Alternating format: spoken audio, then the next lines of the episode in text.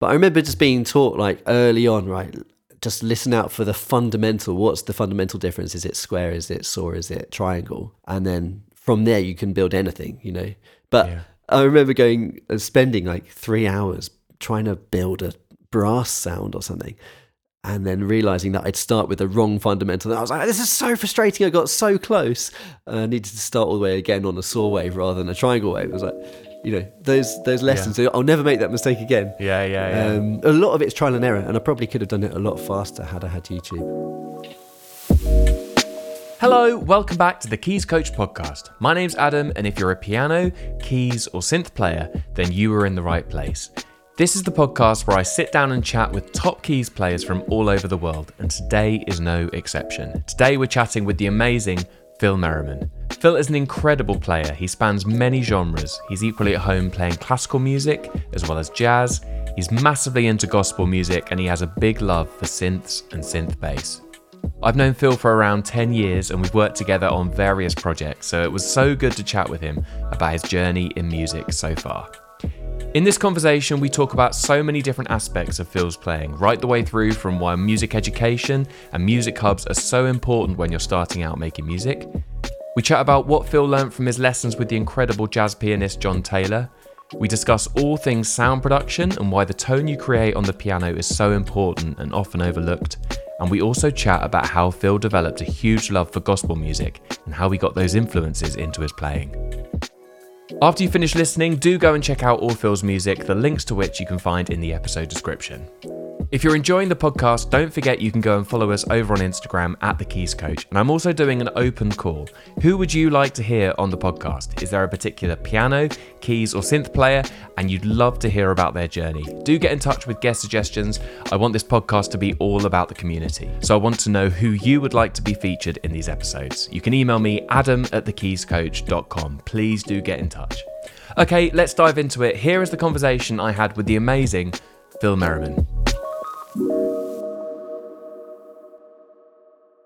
Thanks, Phil, for coming on the podcast today. Um, for anyone listening, we're recording this super early. Well, it's super early for me. I don't think it's. I don't think it's super early for Phil. Is this? Is this about the normal sort of time you're up, Phil? Ready, raring to go is- with, yeah. with childcare and stuff. Yeah, yeah, we're normally woken up around about six or between the hours of six and seven. So yeah, I've got my peppermint tea ready. I'm all prepped, ready okay, to go. ready to rock. That's cool. Where, whereabouts are you today? So uh, we live in Wallington, so just a little town outside of Croydon, between Croydon and Wimbledon. Yeah, man. Yeah, we moved in um, in those dark months and kind of uh, did up the place that we're in now. So yeah, turned my hand to a lot of practical stuff Yeah, yeah, yeah. with, with the absence of gigs. No, it's all good. Um, I know you, everyone's listening to this podcast rather than watching it, but Phil's got a lovely piano in the back of his uh, shot. Is that like your music room that you you practice in? Have you got like a setup at home where you work? I so there's the piano in the living room, um, which is uh, really intentional that it's part of the family thing rather than being a separate. Right. Um, but say if I'm recording stuff, then I'll set up separately. But no, I, I don't have the luxury at this point in time of a separate kind of setup, permanent know, setup. yeah. But at some point, that would be lovely. Making making plans very slowly, but Yeah, and I'm sure it's going to happen. I'm sure it's going to happen. Um, so yeah, I thought it'd be cool to to have us kind of trek through your your journey um, of of how you got into the piano in the first place, and um, I because I know you you grew up in South London, right? You grew, grew up in Merton. yeah, Um, so for everyone listening to the podcast, I've I've done a lot of work with Phil, and we've also done a lot of work together as part of Merton Music Foundation. Big shout out to them, Yeah. who I know you did a huge amount of stuff with when you were growing up, and that was really pivotal in your kind of development. absolutely, man. I even met my wife there. It's like Oh, quite- okay, quite right. life changing events have happened in that place. Yeah, yeah, yeah. um, my brother is eight years older than me, and he also went through. So, as a kid, um, I was there. You know, only a couple of years old, going to every concert that was possible. I think kind of just growing up in that uh, in that environment, going to concerts really young, that being the norm, that Right. that really helped. I think you know my brother as well, John. Yeah, of course. yeah. Um, so yeah, yeah, just those those local authority or however they're run, you know, hubs, music hubs are so important. I think for just oh, creating a lifestyle of normalizing music rather than it being like these big peaks. Like oh, suddenly I'm working towards a grade once a year. You know, there's just this Yeah. like weekly or a couple of times a week checking in with other musicians oh, just yeah, I can't can't say enough how much they were yeah pivotal. I mean, yeah, if anyone's listening to this who isn't aware, there's this thing called music hubs which exist all around the UK. Each kind of borough of London and each county in the UK will have its own music hub, and the music hub does like ensembles and an orchestra. People can learn instrumental lessons through there. It's just an amazing, amazing resource. And I think, yeah, I mean, I didn't actually have that growing up, weirdly. What was yours? What was your? I mean, I had. I did do this jazz. There, there was like a jazz big band thing that I um that I went to, which is at like this school that used to be just up in like the north of the city where I grew up in Portsmouth. And it was good. I never, I never made it into the main band though.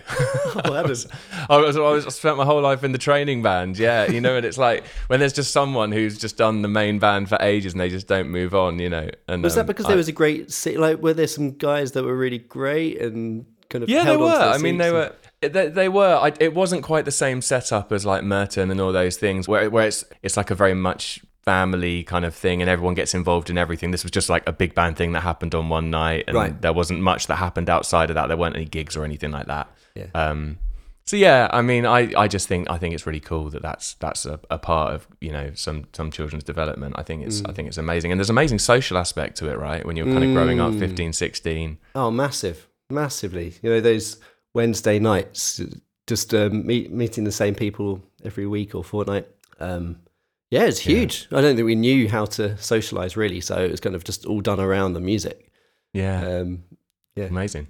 yeah, and tours and all that. Oh yeah, absolutely going on tour. That's that's really important. So how did you actually get into the piano in the first place? Because obviously to join one of those bands, you need to have skills on an instrument and be able to do certain things. So how did how did that all come about? The actual learning of the piano. So actual piano stuff, I started classic, did the classical route from about seven, which I'm told by some people was quite late, um, Right. and some people say it's early, but yeah, seven. Um, Sounds pretty early. Yeah, I think my wife was five when she started. Oh wow, okay, hot house, yeah. the mini Mozart. um, um, but no, I was um, yeah, kind of did the classical route, and then it wasn't until I was in secondary school.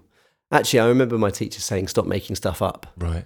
um, you know, in lessons, I stopped improvising, and I was kind of composing probably from about. I say composing, like write, writing down little tunes in really like long, antiquated ways. you Yeah, know, not using notation at all. Um, from about ten or eleven, and then I had this amazing music teacher in secondary school who would, who really got us into jazz Right. and he was yeah he just he was an absolutely amazing guy actually. Very inspiring. Would drive us to gigs most weekends. So from about the age of 14 i was doing gigs. Um, i was at the, sa- the same school actually as duncan eagles? If you know duncan sax Oh yeah, I know. Duncan, Yeah. and max luthert bass player as well. right. um, and there, yeah a couple of us there that were all, all playing. Jake jake walker as well who's a Yeah. fantastic drummer. And it's quite a small school but we were all kind of just really in this together most weekends gigging.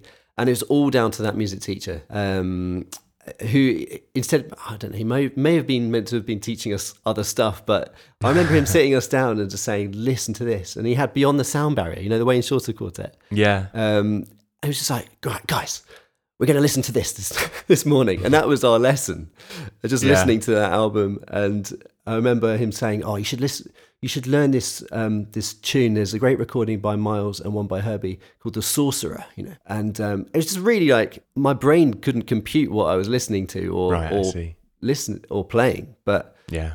I just had this amazing figure who was just like try this out. Listen to this. Listen to this. And put the time aside you know Yeah. putting a, putting a lesson aside, whether or not that was a good idea. No. It's amazing how so many people. I've done quite a lot of these interviews now, and it's amazing how so many people say there was like one teacher that just totally ignited the passion. It's really funny though. Some people say, like you said earlier, uh, stop making it up, because that's kind of a that's a really weird uh, thing to say given what you do now. I know. which is essentially make it all up. You know. So fun, um, isn't it? Yeah, I kind of think it's if if anything, making it up is sometimes more important. Developing the making it up skill, the improvising, the kind of um, you know creating skill is actually maybe of a more important muscle Yeah. to exercise, particularly going into anything creative. Right. Uh, so I was just playing for this piano festival thing a friend put uh, put together, and I was the Yeah, only that. only jazz musician on it. Um, Right. Everyone else was classical, and we had these conversations every night with the the other musicians. We were saying how just improvisation is so integral to the compositional process. All the music, all the all the people that we play. If you're a classical musician, all those all those composers were improvisers, of course, because that's mm. the nature of of the beast of like making music, isn't it? And so, how does the system not have room for that? If yeah. even if there's just a small bit um, of the ABRSM syllabus that was, you know, a five minute little improvisation with a little bit of pre prepared stuff perhaps mm. you know just just to just to normalize it and just say like this is this is part of the the thing yeah rather than this is a separate thing and then you I so many classical musicians that are terrified of it you're like mm. how like you're playing stuff that was composed through the form of improvisation you're yeah. you're living in this stuff sometimes for decades and I don't I don't know I don't know Amazing. why they're scared. I mean, there's a whole other podcast series on the psychology of improvisation, isn't it? Yeah, it is. It's kind, it's kind of um, yeah, it's a really interesting thing. So after studying at school uh, and doing all those gigs, you then went on to study at York. I did, and um, it was a great scene. It was it was um, it was a bit of a, an accident, really, because I wanted to. It was the only course that I could find. I wasn't going because of the people there. It was right. the only course that I could find that both mixed classical and jazz. And okay. um, from term one of the first year, you chose kind of modular sessions. So I, I, think the first term was, well, the second term was something like Stravinsky. Yeah. And you're doing that with first, second, and third years all at the same time. Um, and then the next one was um, jazz arrangement. So for an entire term, you just go in deep on one thing. And then the next term was like the music of Bartok. Right. Um, and I absolutely loved that. And I, I just, I remember thinking, I'm classically trained, I'm doing the classical thing, I'm doing loads of gigs, for jazz. So I'm like 95% jazz, 5% classical um, at the time anyway. And, uh, I just couldn't find a course that would suit both. And that was the yeah. only one that, that did. I, was like, oh, this, I think this is the place for me. They, they seem to enable both things to happen or all things, I should say, rather than both, because it's not really this divide, is it? It's like yeah. all things to happen at the same time. And then by incredible, incredible luck or whatever you call it, uh, blessing, um, John Taylor happened to be teaching there at the same time. Yeah, um, that I was there. Jazz pianist. Yeah, yeah. So absolute, absolute legend. So who many of us have just grown to love, become so fond of his playing, but also his teaching style. Um, and I was learning uh, classical alongside that as well. So yeah, I, I absolutely loved my time there. Really felt like I could put down strong roots in the kind of technical side of things. And also, I wanted to pursue the classical route harmonically because I know that it gives so much. Uh, there's so much depth there. So I, yeah. I, want, I wanted to go into like the music of Bartok and Debussy and Messiaen, those kind of composers, so that mm. it would mm. influence my jazz playing um, or improvised music playing. So yeah, absolutely loved it and met some amazing musicians who I'm still playing with now. When you were, because I, I, I didn't realize that actually that you the whole classical piano thing was such a big thing for you. Um, I, I don't think I don't think I quite realised that. So, I mean, even now, and I guess back then, when you sit down at the piano and you're going to play uh, a piece of classical music, and then you sit down at the piano and you're going to improvise something in whatever style, do you do you think of them as like two different things? Do you have like a different kind of mind space that you go to? Because obviously, one is essentially in some ways reproducing a piece of music that ex- that already exists, and the other one is creating something completely new. Is it? Does it feel like the same thing, or is it very much separated? That's really good. Um, I think for me, classical music is the process for me. So I don't I don't actually perform much classical music at all now. So right. I don't really sit down and think, right, here we go. yeah, it's normal. Okay. It's normally like okay, what have you got for me? You know, I'll open yeah. up a piece of music and be like, okay, I'm just going to spend a bit of time. It's not going to be perfect. I'm just going to learn from this thing. Um, I, but I do, you know, I remember that that process of, of feeling like, okay, I've got to, I've just got to deploy what I've learned for the previous five months, and that was incredibly nerve wracking. I don't think I've ever been so nervous as playing classical music. Whereas suddenly jazz, you've got much more control. You've got the power over what you play. I think I felt a lot more comfortable doing that stuff live, you know, in, in kind of concert setting. So yeah, I, I, have much admiration for people that can sit down and just deploy a piece. yeah, I know, me too. it's incredible from memory as well. Yeah, just like yeah, it's yeah. a very, it's such a it's uh, such an amazing thing. I never, I, d- I did do the whole classical piano thing, but the reason why I kind of asked that question was because it just went to such a different space in my head right. and in my mind right. and in my ear. And the, the only way I can really explain it is when I was playing classical music, I was playing with my eyes. I was like read it, you know, it was it was going to a completely different part of my brain. And when I was improvising, it was I was listening to the sound and I was thinking about it musically and all these different kind of things. I never quite managed to make that That's really make that divide. Really Um, interesting. I think the trick is, uh, you mentioned playing by ear, uh, sorry, by playing by heart, and I think that is a great way because I was randomly I've just been sorting out some old.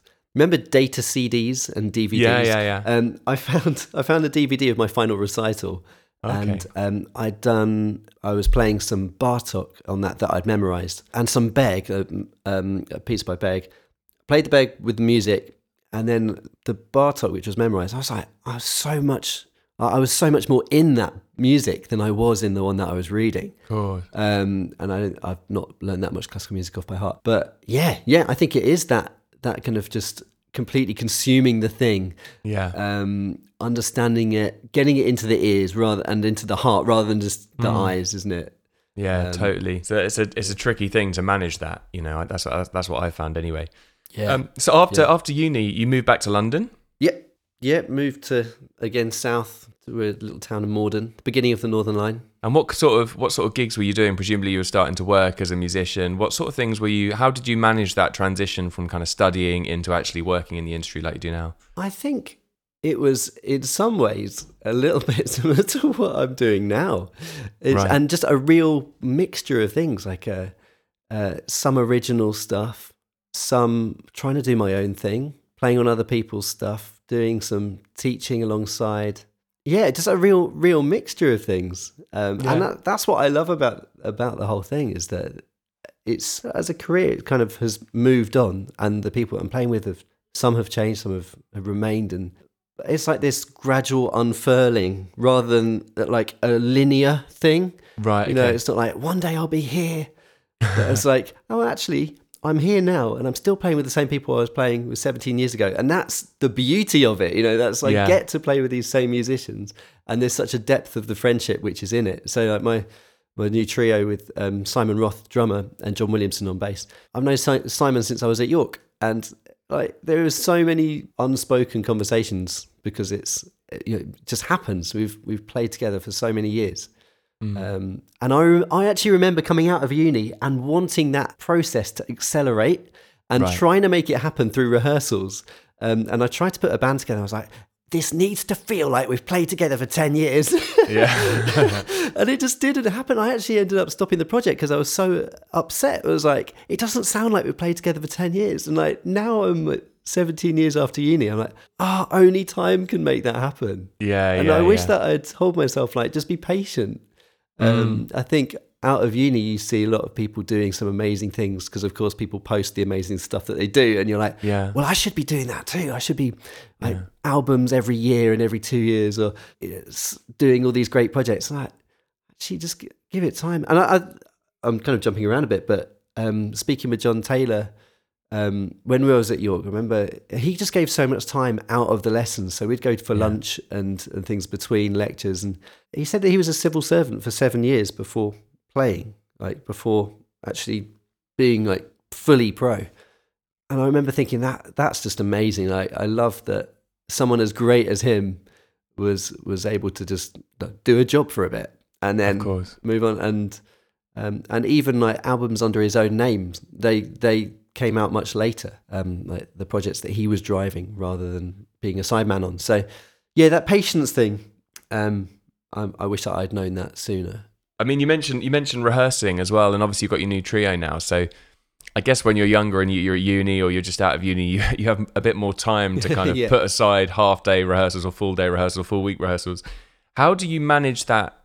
If you've got a gig, say with a trio, what does Mm. that rehearsal process look like for you? Is it all new music? Is it stuff you've played before? So at the moment, it's all new because I've been writing for it. Um, Right. It's only a year. It's basically a year from the very beginning of the project. So yeah, I mean the guys are amazing. They've put um, aside an amazing amount of time to learn the thing, but I I also recognise that it needs to come from me. So if I've spent the time on my own, then it sets the expectation uh, of where I want the music to be. Yeah. Um, so for the first gig, I just told myself I'm going to learn this material by heart, um, and that sets the expectation. Not that they have to learn it by heart, of course, but that like this is where I want to be with the stuff. I want to be completely like eyes off and just so much more at home with the music. If I'm going to be more at home with it, I can direct it better. The rehearsals are going to be better. So yeah, recognizing that that process. If it, if I can lead that, then I think we've saved a bit of time by me doing that.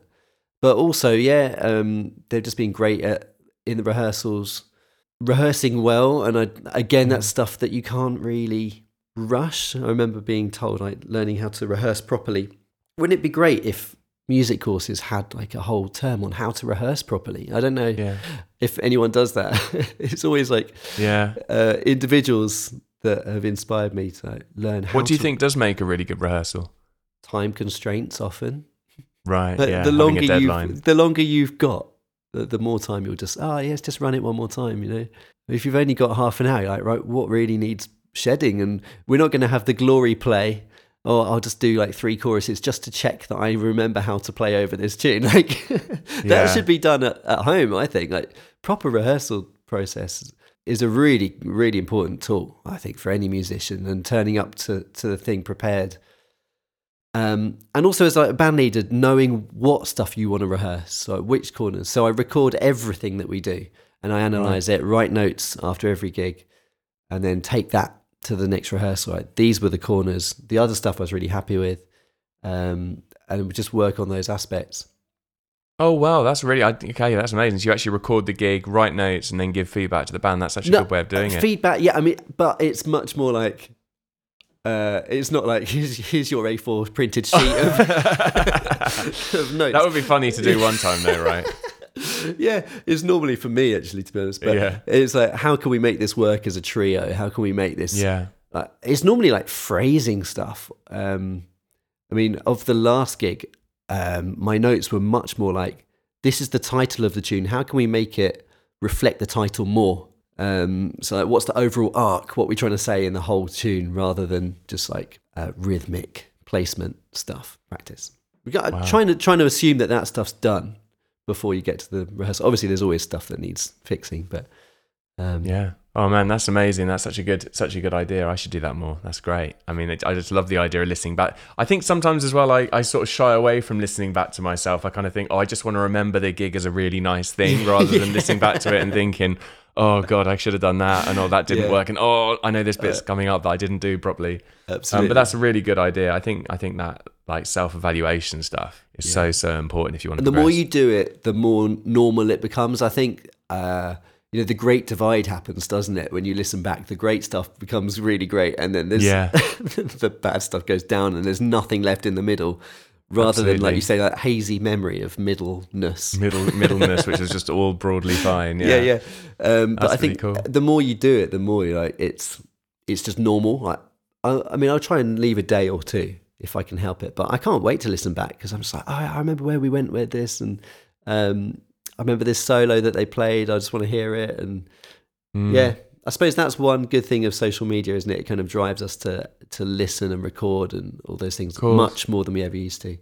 Yeah, Yeah. no, absolutely. And I guess you have then have an outlet for it as well. To, even if it's just an idea or something, you can then put it out there. And that's yeah, fantastic. Exactly. So yeah, I mean, you, you're obviously doing lots of playing with your trio, but I know you do a, like you mentioned it earlier. You do a huge amount of work solo piano, Mm. and that is just uh, such a hugely different thing from playing with a band in terms of you having to cover everything. So how do you approach playing solo? What's your kind of thoughts behind it? Because I don't know if anyone's. Um, I'm going to put a link to this in the episode description to Phil's Instagram, but your Instagram is just full of these beautiful kind of ideas and little arrangements of tunes and I was just I've just been watching them through a load of them over the past few days, and I think one of the things that like just shines through is that you you arrange a lot of the the songs you play, and you you rather than just playing them and kind of going through the chords and going through the changes and all that kind of stuff, there feel it feels like you've really thought about the arrangement and putting in lots of interesting corners that give it its identity, and I think that's that's really cool. That's really kind. Thanks, man. Um, I yeah, I I it's just the sound that I want to hear, isn't it? Like when you're playing solo, you can do whatever you like, and I suppose I just end up Yeah, playing the sounds that my brain is wanting to hear. And the more I play solo, the more I try and connect that together. And the same with teachings, connecting what's in the brain to what's coming out of the fingers. Um, I love playing solo. Um, I like playing solo in balance with other stuff. I think if I only played solo, I'd find it quite exhausting yeah, because you know you're fully responsible for all the ideas. Yeah. um, but I love it as a break from band stuff. Um, because yeah, you can go anywhere, explore lots of places. Again, like the the John Taylor lessons really helped me with that because he he would play his own tunes differently every time. And I remember taking a tune of his, I think it was in Cologne, and he was like, "So how are you going to do an in, how are you going to do an intro on this tune?" I was like, "Well, I've got your recording, so yeah."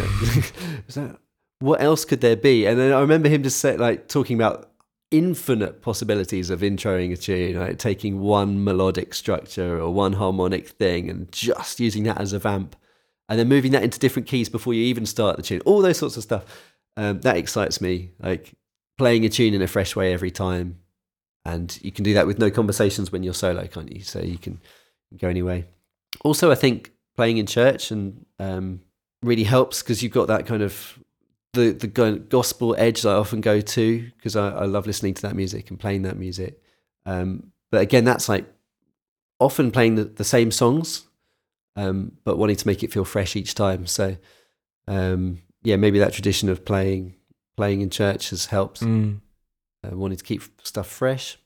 I definitely want to ask you about all the gospel stuff because I know that's such a big, a big part of what you do. But just before we do that, you mm. mentioned. John Taylor several times, and obviously he's had a huge influence on you. Mm. If someone is like, oh, I don't know any of John Taylor's music, I want to go and check it out. What are kind of your go-to albums or recordings that you think have been yeah. really pivotal for you? Okay, so my my favorite one for a long time was Angel of the Presence, which is with Palle Danielsson and Martin France, trio record. Right.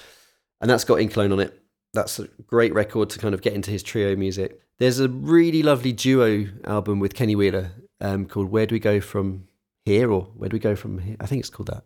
Um, and that's that's some beautiful interplay with the duo thing. I love how he played duo and uh, like your questions on the solo piano thing, like going to different corners. I purposefully went out there and bought every recording when it was CDs of John playing duo, and there are loads right. of him playing duo with different people, and seeing how his playing develops around different musicians. So sometimes it's duo with like John Surman on sax, or drums Peter Erskine on the you know the Kenny Wheeler Large and Small um, ensemble um, album. There's uh, some duos which are completely improvised on the second disc of that album, um, and he you know how he supports as just piano and drums compared to piano and sax or piano and trumpet. It's amazing to see how he does that. He's got some with a trombonist as well. Um, so yeah, those albums. There's the um, As It Is album, uh, the the um, Peter Erskine ECM uh, album where John's. It feels like it's his trio, but it's actually Peter Erskine's trio. Oh, okay. do, do, you know that record? It's like no, I don't uh, know that one. No, I'm going to check it out though. It's really cool, and uh, I kind of feel like John's doing a lot of the work on the album as the piano right. player, and Peter yeah. Erskine gets to have his title on it. Of course, but it's, a, it's a great album. So, and oh, there's some Amazing. great there's some great solo albums as well. One called Phases, um, of him just playing solo. Yeah, so cool. Yeah, I'll put. I'll put some links to those in the bio, or do just some kind of playlist. I'll, I'll see what I see if I can put something together. There'll be something in the description for everyone to everyone to have a look at. Um, okay, let's talk gospel because I know that's that's been such a huge part of your life as well. And you can also hear loads of that harmony and those influences coming out in your in your in, your solo piano stuff as well. I'd say in like the changes and it's yeah. it's, it's really. I noticed that from like particularly some of the standards, like you find little gospel changes to put in the standards and all these kind of things. So when did that all come about for you? Like learning learning that style of music and the harmony that goes with that and all of that. I think so. For me, um, it's all been listening, all listening. Right. I, I wasn't, I wish I had been, but I wasn't brought up in the kind of Pentecostal uh, gospel kind of church. My church was much more kind of uh, mainstream, kind of more, much more simple harmony in terms of the music. Um, but what I was listening to was kind of exclusively gospel stuff. Um, I, was just really hungry to find out what it was. You know, it's like, what is this stuff? I remember my brother playing me quite a lot of stuff um, London Community Gospel Choir. I remember that was one of my first ever gospel choirs that I was aware of. Um, they're still going now. And just like hearing records, I remember sitting down as like a 14 year old with a bass and just like trying to transcribe what was going on in the bass parts of these records. And then people like Israel Houghton, you know, these great singers um, with great MDs and arrangements behind them, like just trying to work out what the corners are, recognizing a lot of it is stolen from jazz. So yeah, I, I just I, I listen a lot, and then as a result of that, now I've been playing a little bit more into that into that genre with people, which has just been a, a real dream to play that stuff, you know, live and just just yeah, just feeling like you can. It, it feels like you're uh, you, you're really kind of flying when you've got people in the same headspace as you, all all playing that same genre, just like it does in in jazz. But if you've got a bunch of gospel musicians playing gospel, it feels great. so, like, I know also with the with the whole gospel thing, and particularly playing that music, you got hugely into synths as well and that yeah. kind of side. And I'd love to talk a little bit about that because I know that's a big part of what you do as well. Yeah. So when did that? How did that all kick off? Do you remember your first synth you got? When did you first start getting into sounds? I remember. Yeah, I don't know which was my the first my first synth. So I know my favorite synth, which is the Prophet Six that I'm playing quite a lot yeah, at the moment. I've and seen that in your videos. It's really versatile. Yeah. So I, I, use that loads. I use it as a as a bass synth. To be fair, like, most of my synth stuff ends up being left hand like bass, which yeah. is um, I I love that kind of trio lineup of it's almost like the Hammond trio, but playing it with synth bass and right. keys in the right hand or Rhodes in the right yeah. hand. I love that. I love that kind of vibe, and I love playing Hammond as well. You know, it's the same. It's the same kind of vibe of having the power and sustain of the of the note. And I think it's I was listening to a podcast with um, Larry Goldings and Pablo Held recently. It's just like as a as a piano player, we have this like desire to sustain notes because it's the one thing we can't do. so yeah. like when we get onto a synth or a Hammond, it's like yeah, can we can do, do this that, thing. Yeah. But no, uh, yeah, used to have um, used to have like a little Juno G, which I still use a little bit for like string sounds and just like pop pop gigs and things like that. Mm.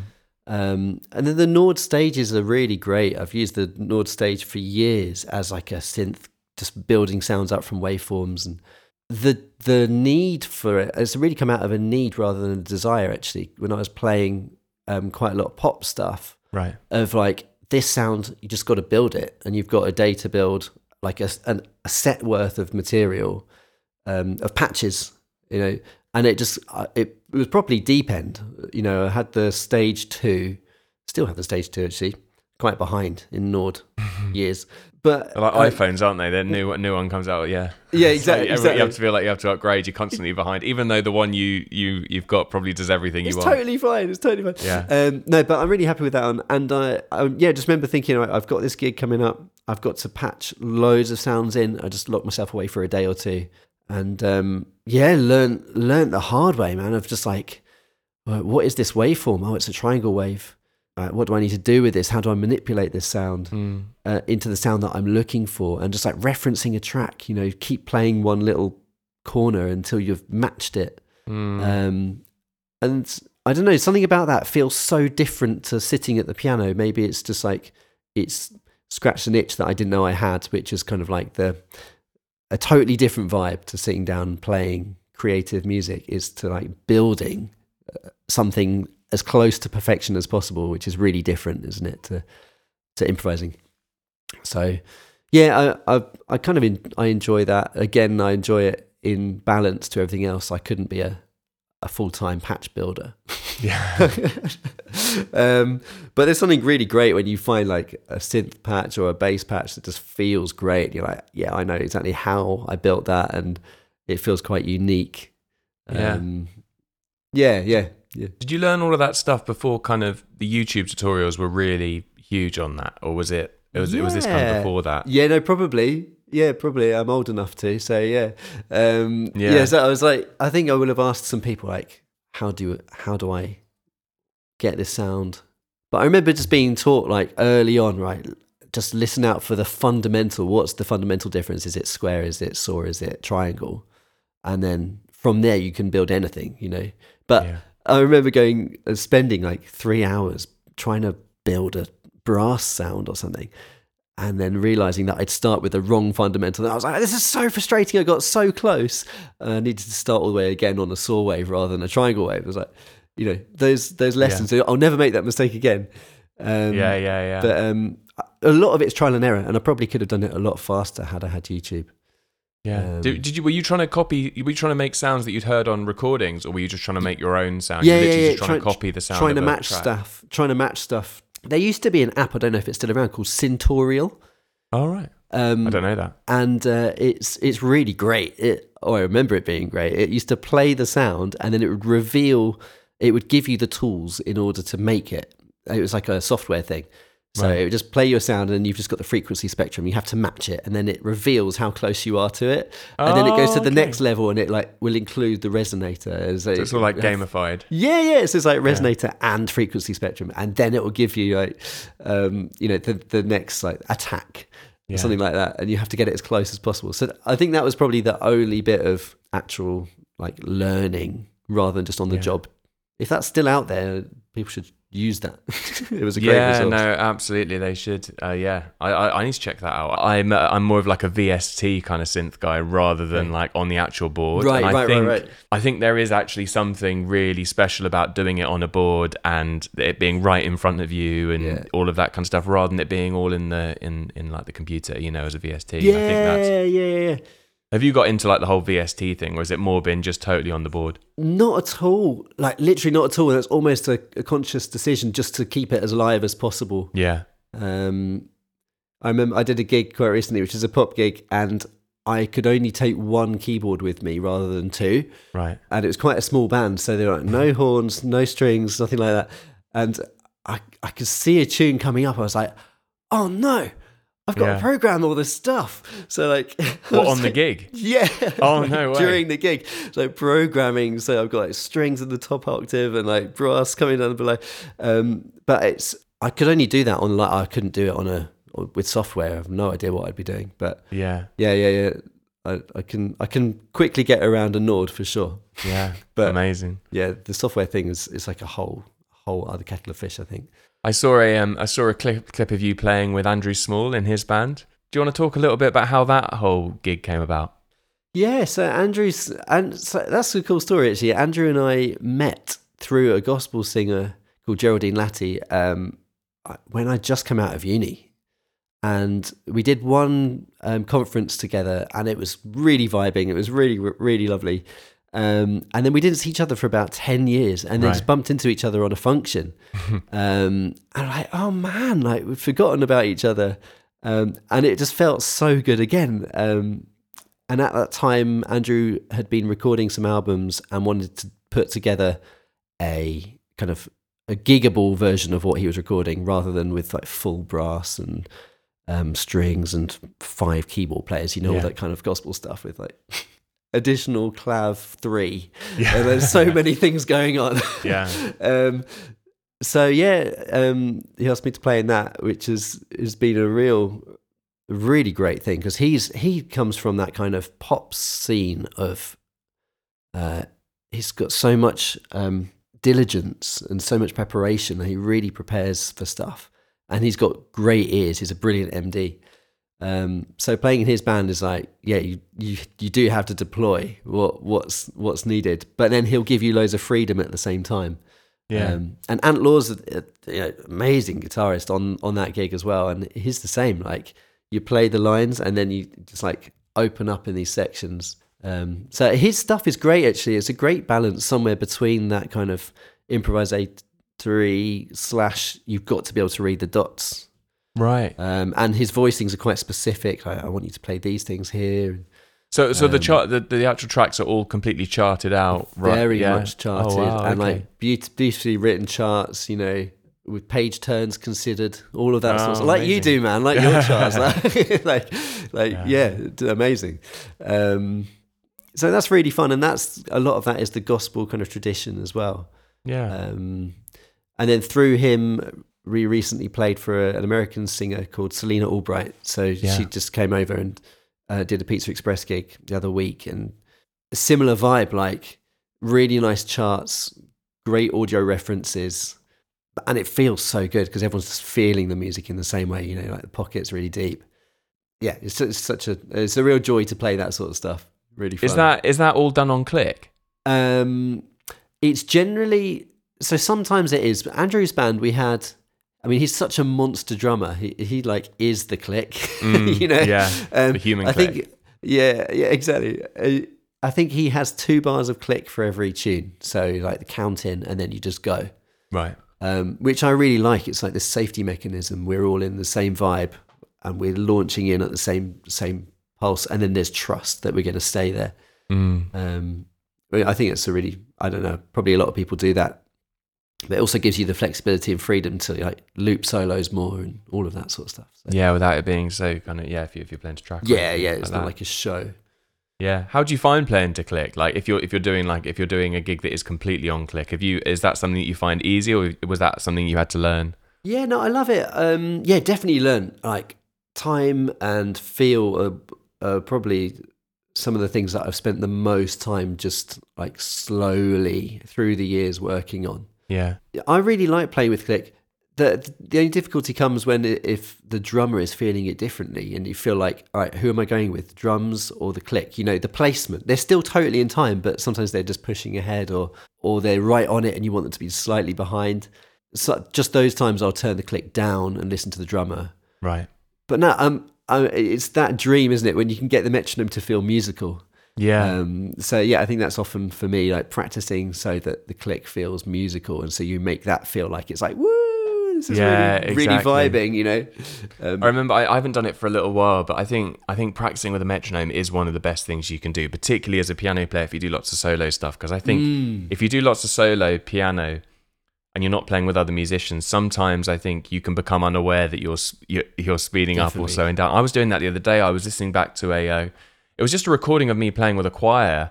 Um, and it was like this really groovy tune, and I was like, "Oh man, I'm really actually pushing." I don't know if it was because the choir was singing back phrasing or something, but I was like, "I'm really, I'm really pushing the tempo," and I was like, "God, I need to, I need to go back to really actually just playing with that metronome." And I remember when I used to do loads of that stuff, I used to get to a point where the metronome would actually go into your like subconscious. Mm, So yeah, it wasn't yeah. like you're playing with the metronome. It's Yeah, just, yeah. it's like you've become equals.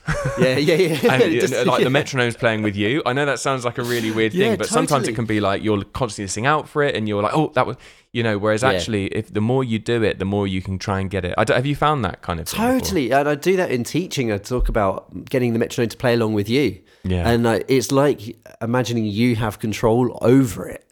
Um, and yeah, you have to make it feel musical and, and like in the pocket. And yeah, uh, yeah, definitely, that's that's something that needs to be practiced. Uh, some people seem to have this amazing God-given skill that is born with it, you know. Yeah, Um, but no, I had to practice it and feel it, and yeah, uh, when, when it locks in, it feels amazing, doesn't it? yeah, So- totally. I mean, you can do all those things like you can put the metronome on different beats of the bar. Do you do a lot of that kind of stuff? Yeah, I did. Yeah, I do, and I did probably do more than I, I do now. But um, yeah, all, all kind of different placements and things. I tend Yeah. to use um, for stuff like you're talking about for like that like that choir gig.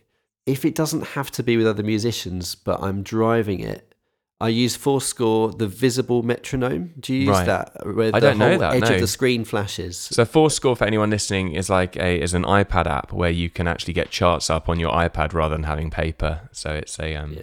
I'm always terrified my iPad's gonna something's gonna go on my iPad. Do you know what I mean? Paper you 15 can't. Yeah. Know, fifteen hundred thousand charts disappear overnight. you yeah, know? exactly. All your little annotations and everything. But it is an absolutely amazing app. So sorry, yeah, it's got like a it's got a metronome built in. It's got a metronome built in where the edge of the screen, like the perimeter of it, Right. flashes really subtly. Um, and you can link it to an audio metronome as well, but it's just a visible. And I love that because it's like, it's a reference. I play quite a lot with the gospel choir, just Yeah. piano and, and choir. And um, if it's a song, particularly if it's one that I don't really know, you know, you just had to learn a tune, I- I'll always use that as my reference. And then if I've gone out slightly, I can see it um, and I can lock back in with the tempo.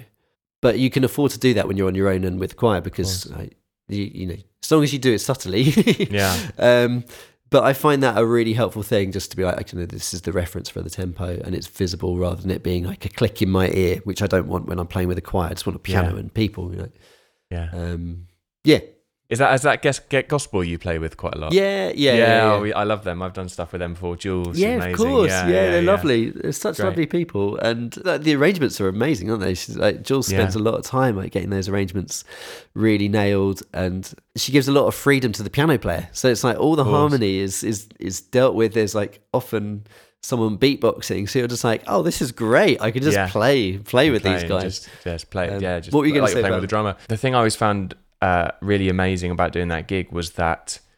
So the way I'd learn all the material would be I'd listen to the tracks on the Dropbox and like write out a chart, and I'd have I'd have like a chord chart or something that I'd written out with the rough bare bones of it. Hmm. But the singers had all learnt it off the track with no lyrics, no, I don't no know how like they do it, man. I don't know how they do that. And I mean, I mean, maybe if you're learning one song, but they'd be learning like whole sets worth of music, and they've just learned like the alto part to a uh, you know, really intricate. You know, I don't it's a completely different approach. I think it's like I, I just love to know how they do that. Well, I was talking to them. I was with them on Saturday, and one of them were like, "Was like, how do you remember the chords to this tune?" I'm like, how do you remember the lyrics and the Yeah, inner parts to these like, Yeah, chords? Are nothing compared to what you're doing. Like, Yeah, so intricate. yeah, it's Um, amazing. They, you know, just off a recording, you know, and trying to ah, it's incredible. So you also play bass, uh, and I think that's I think that's so interesting because I've it's been really cool doing these chats with different people, and a lot of people have another sneaky little instrument that they. They kind of they have up their sleeve as well, particularly like another band instrument like drums, bass, or guitar. Yeah. And I think it really Yeah. how was how has playing bass kind of like helped your piano playing? Because I remember you saying once actually um, that it's so nice to be like right at the back of the band, dr- like locking in with the drums. Yeah. You know, Yeah, it's yeah, like, yeah, and I was just thinking, God, that is so true about bass, isn't it? It's just one of those instruments that you can just really sit back and not be at the front, but be so integral to the music. Totally. I, mean, I can see your bass in the in the corner there as Oh, well. Like, you're clearly a bass man as well. It needs a new pickup, unfortunately, but it's um yeah, What is it? it's good.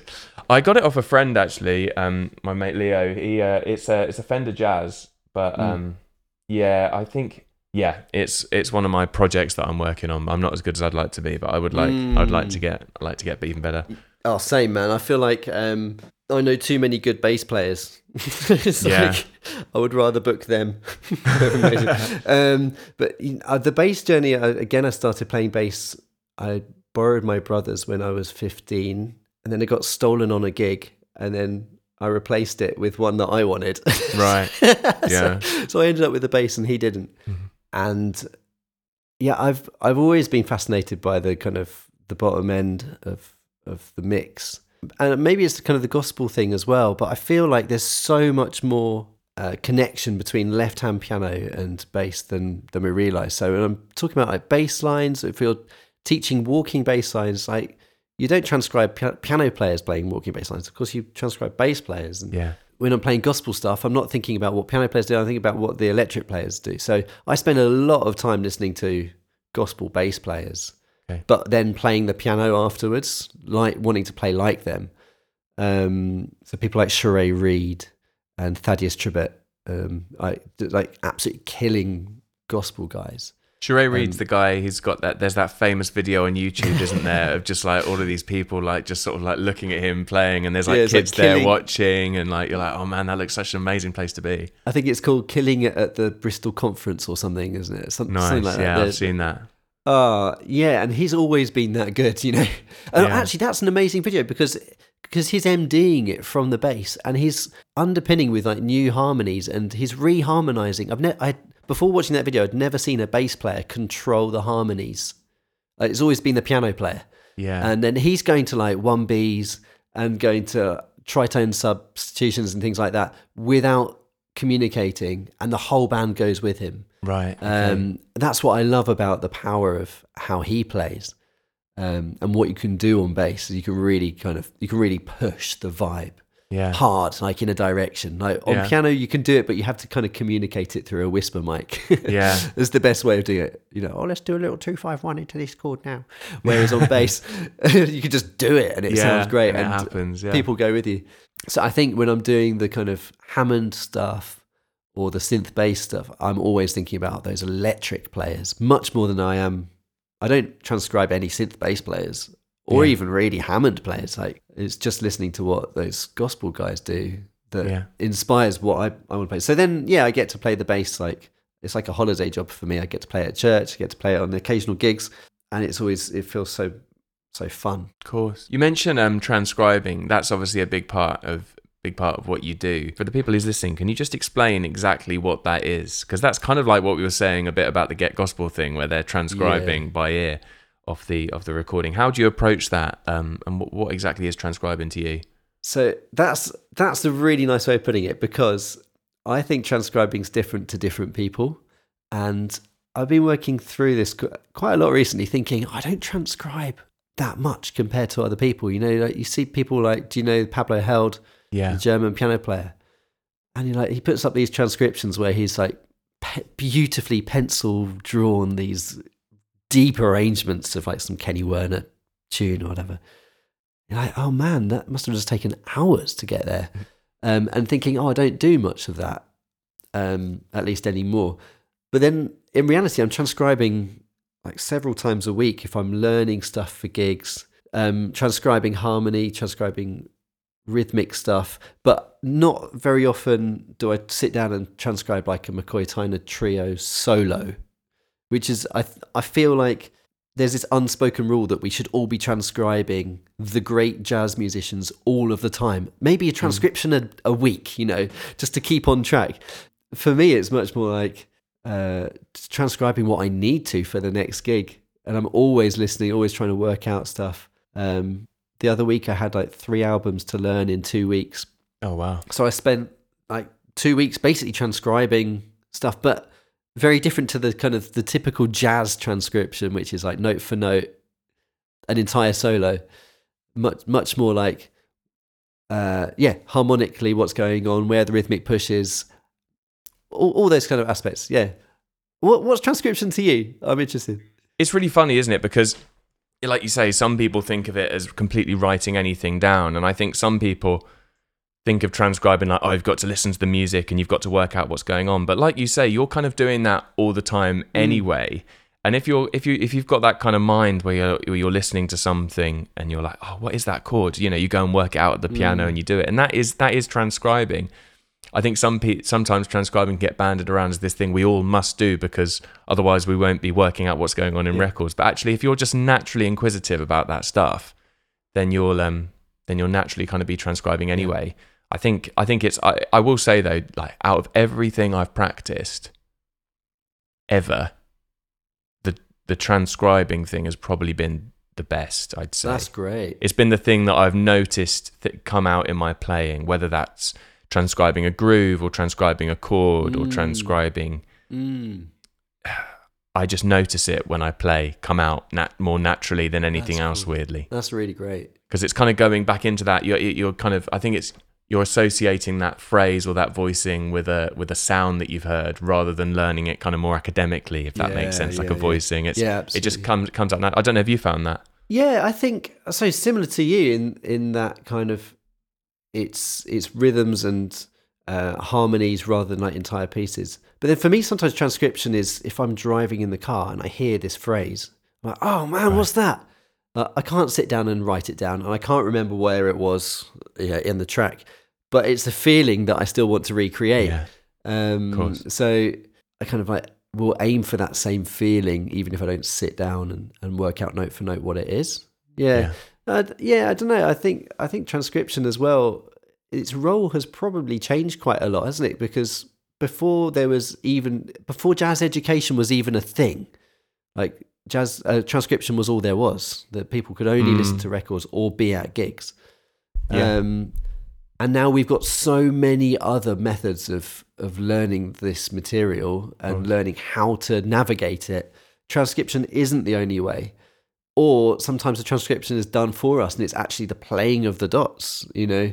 right Um, so yeah, I'm I'm not advocating just downloading other people's transcriptions because obviously there's there's so, so much in there's so much out there isn't yeah there? in in actually doing it where you it goes in at a much deeper level. But yeah i mean i, I remember transcribing stuff with a cd player connected to a pc tower. Do you remember the pc towers? I yeah yeah yeah of course. Um and and it and sometimes the pc tower had like the stop fast forward and rewind and play button on it.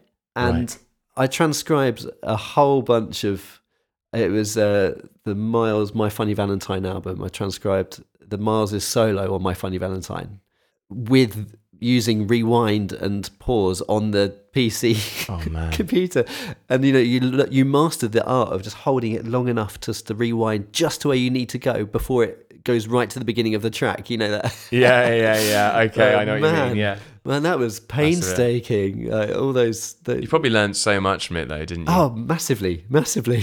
yeah, Yeah. yeah. It's cool, man. I mean, maybe this stems back to uh, something we were talking about with synths. We're creating sounds and thinking about the Mm. sound you're making as a piano player. Yeah. How do you think about sound on the piano? Because obviously it's a very different thing. When you're when you're playing synths, you can actually Yeah. completely change the sound that you're operating with. But on the piano, we're somewhat limited in that Yeah. to a lesser, or at least to a lesser extent. So how? What, what's your thoughts on that? Yeah, so I've I've been thinking, um, qu- like intentionally thinking a lot more about sound production Right. recently on the piano, um, and it actually came out of um, so Rob Barron, great piano player. Yeah. Um, he came and did a masterclass with my pupils at the school that I teach at, and he was saying this thing that jazz piano players have have the two the two main keys that they have. One is their harmonic choice uh, that they make, and then the second is the, sta- the like tone production and sound production. And I think that second one often gets missed. And you know, jazz degrees are like harmony. And Yeah. that's the main thing that they talk about, particularly piano players. Like, we love the stuff. of course. Um, but we don't spend that much time on tone production, yeah. which the classical stream does. Um, I, feel, I don't know if you've read um, Kenny Werner's Effortless Mastery. No, I haven't read that, but that I've. I've been recommended it a few times. I think I've, I've yeah, so I was recommended that at university, and I think I read it 15 years later, right. and it was it was fantastic. But he talks a lot about connection with the instrument, um, and I think tone production is really important and helps with communicating like, your phrasing, and uh, we just don't talk about it much. We don't give much time to it, um, and yeah, I just want to give more time to that with my pupils and to myself as well than I have done in the past because yeah. um, quite a lot of that is I've just thought is a given. You know, having grown up in the classical, thinking about like depth of tone and the weight of the hands, like all those things that are really important, just don't get talked about um, as we kind of uh, want to fast track to playing the complicated chords Yeah. um, particularly when you're learning jazz. Um, so I feel like that is one thing that, as piano players, we can all just learn from the masters in is like the weight of the hands. What I'd like is a model hand for teaching. I don't know if they do this, like a Yeah. model of an actual hand life size, which is life weight, just to give people Ah. like, this is how heavy your hands are. You know, Yeah. uh, like let's drop this on the piano and see what noise that makes, because that's that's how you play fortissimo. yeah. You know, it's not hitting it, and it's not. You know, you get lots of jazz musicians that don't know. I say lots. There, there, you know, there are spatterings of people that, that play amazing stuff, but they're not thinking about the weighting of how they play and how they phrase. If they realise that they can utilise the weight in their hand, um, I learned that from a, a Debussy expert. Um, and it was playing some Debussy at the time, and he was like, "Use the weight in your hands," and suddenly it just opened up this whole new way of playing pianissimos as well as fortissimos. I I think I think that's really important. And piano to piano is different as well. So like spending time on a piano before a gig, um, Getting to know it. yeah, getting to know it. And it's not. I barely ever play the material that I'm about to play. Mm. Uh, it's just like playing slow, really quiet chords. Like that's that's the main thing that I, I do when I'm on a new piano. Just so I can I can understand how I'm going to approach it with the weighting and tone, those those sorts of things. So I'm always slightly jealous when like um uh people turn up to gigs like if they're a sax player or they're a trumpet player and they're doing the gig on their instrument that they know completely. you know and it's like it's their friend and it's like Yeah. whereas we as as if you're if you're not playing keys and you're playing like just piano and there's a piano at the venue it's like oh you it takes a while to learn that instrument and quite often we have to literally just jump on it and, and make it work and here you know. Yeah, yeah, yeah. What do you have any go-to methods? Like, okay, you've got you've got to play. You're gonna you've only got a two-minute sound check. What do you do Yeah. on the on the piano? to be honest, a lot of that time is. It depends what kind of gig you're doing. If you're doing like a, a gig where it's all acoustic, then yeah, I'll spend time getting to know the piano. But actually, what what I find if you're doing a sort of like an amplified gig where where there's a mics and stuff, and you've got fold back and like monitors and that kind of thing, mm. I'll actually spend the time getting used to the sound of playing the piano with the, that monitor setup because it mm. can be quite weird having that like the sound of the the louder sound of the piano coming from the side. Like, even that can be yeah, like yeah. completely disorientating sometimes. Like I, we, I, I know you've done loads of gigs at the 606, and the monitor that is on the left hand side. on the wrong so it's like side. You're, yeah, you're playing you're playing the piano, and like everything is already a, the piano is really bright anyway. It's a lovely piano, but it's it's like a bright piano. So you're getting used to that, and then you've got the sound of it coming from your left, and those are the sorts of things that I think. can really throw you if you're not expecting that. You know, if the if you're if you're used to just playing on a piano where the sound comes where you expect it to come from. So yeah, it's um that's actually what I'll probably I'll probably That's do. And all those things do affect the tone as well. Yeah, it can be quite disconcerting. I find if it's too loud. Mm. Uh, obviously, we want to be able to hear ourselves, but I find it really disconcerting if if I feel like I can't control the sound because it's just like popping out too loud. Totally. Um, so yeah, Yeah. I- I'd rather be a little bit too quiet rather than Mm. too loud. I think it's a really amazing thing to practice. Mm, mm. So what uh final question, Phil. What um what does the future hold for you? What's uh, where would you? Are there things that you haven't done that yet that you think, oh wow, I would really love to do that? What what what's your plans for the future? Yeah, so I'm I'm recording with the trio and very excited about yeah producing an album's worth of material that I've written. It's been a long time since I've released something under own- my own name. I've been playing a lot with other people, which has been amazing. Yeah. But it, it just feels it feels like this is the a good season for me to be writing and kind of getting some music out there. So that's definitely the next big thing that I'm trying to push, and we are. Uh, playing that music in as well so do, do, getting as many gigs in with those guys as possible and then, then outside of that, I've got other kind of little projecty ideas niggling away. It's, it just it feels like quite a exciting creative time. Mm. Um, basically, from the last year, I decided I recognised that I wasn't creating as much music as I wanted to, and I made the decision to put Thursdays aside for writing only. Right. Um, and I was really strict about it. So I wouldn't check emails, I wouldn't go to my phone. And it would be after dropping the kids off at school, I'd go straight to the piano and then right up until pickup time, basically, I would pick them up. So I'd have like Thursday in the daytime at the piano and I just made myself write. Sometimes I get nothing at all and be really unproductive. Sometimes I get a tune or two or like bits.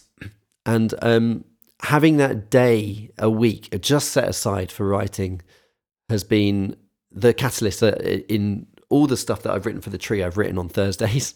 right. Um, That's what you should call the album. thanks. Yeah. Um, and I just know that I needed to um, invest a day a week, Yeah. and I was going to have to take a financial hit Yeah, from it. yeah, and I think it was actually that decision to be, I'm going to not make as much money Mm. but I'm going to be more creative. And Yeah. that was that was one of the big changes for me. If I right, okay, this is a this. I think this is a. It's not a creative decision. I think it was a financial decision, actually, to to make an album, to to Mm. do a project. It was like actually I have to be preparing, prepared to to lose some money um, or not make as much uh, in order to make creative things happen. So I'm going to try and continue that. Um, doesn't mean I don't say yes to some things on Thursdays. Yeah. I'm still available on Yeah. Thursday. Um, but I uh, I love putting aside a day a week, and sometimes that can be all right, so.